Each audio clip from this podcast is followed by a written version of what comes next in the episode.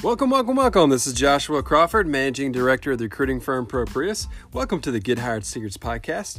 For daily tips and tricks, make sure you subscribe to our YouTube channel, Get Hired Secrets. Today, we will discuss five cover letter mistakes.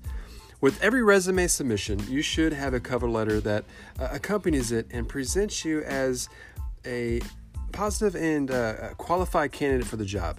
A cover letter should highlight areas of your resume which promote your professional experience and should address uh, any questions an employer may have about uh, hiring you for a particular job.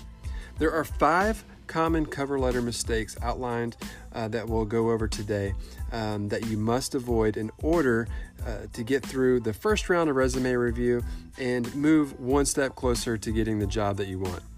All right, number one, addressing the cover letter using a generic greeting, and, of course, you know, just having spelling errors from the from the jump.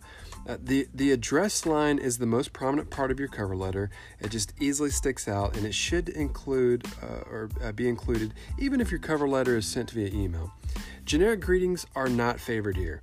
Uh, you know, they make it seem like you have a template for your cover letter, and you are simply uh, you just simply send it to all the employers you're inter- interested in working for. Do the research and find out who the appropriate contact is for the cover letter. However, make sure that the name and the company name is spelled correctly. Uh, I saw this all the time, these errors, whenever I was the recruiting manager for a large manufacturing, uh, international manufacturing organization. If your address line contains errors, your cover letter is likely to never make it to the hiring manager. I, I can promise you that. Okay, number two, telling the company what they can do for your career. Simply stated, employers care about your qualifications and what you can do for the company. Do not spend your time telling the company how working for them can, you know, be great for their career and it's just one step closer to their fin- to your final final goal. While that that could be true, it certainly is not what the employers want to hear.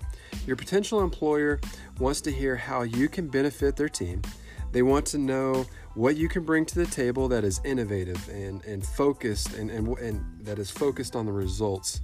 Um, so, so make sure that your resume lets your employer know just why you are the best candidate for the job. Number three, you restate your resume do not go over the information that is in your resume in your cover letter. Your cover letter is meant to entice and provoke the employer to review your resume in great detail. Restating the information in your resume doesn't address what the employer uh, the employers want to know, and that is, you know, which which uh, concerns, uh, reasons why you are the best candidate for the job highlight certain areas of your resume, but do so in the context of, of your career goals and how such qualifications benefit the organization. Number four, starting with uh, every sentence with just the word I. While your cover letter is about you, uh, starting each sentence this way will make your employer believe that your communication skills are not up to the level of your professional background you know, discuss your qualifications, your goals, and what you bring to the table in terms of the company and your professional attributes. Number five, asking the employer to call you at their convenience. The most generic closing statements and cover letters asking employers to contact you at their convenience. It's just it's just not the way you want to do this. If, if you are truly excited about the opportunity with the employer, you want to uh, uh, you, you, do not want uh, to wait for them to call you back whenever they feel like it. What you should do instead is let them know when you want to follow up, and then you make sure you follow up the, uh, on that day. You know, close your cover letter by letting your potential employer know that you will contact them, as well as the manner in which you will do so. This shows your interest and your take charge attitude.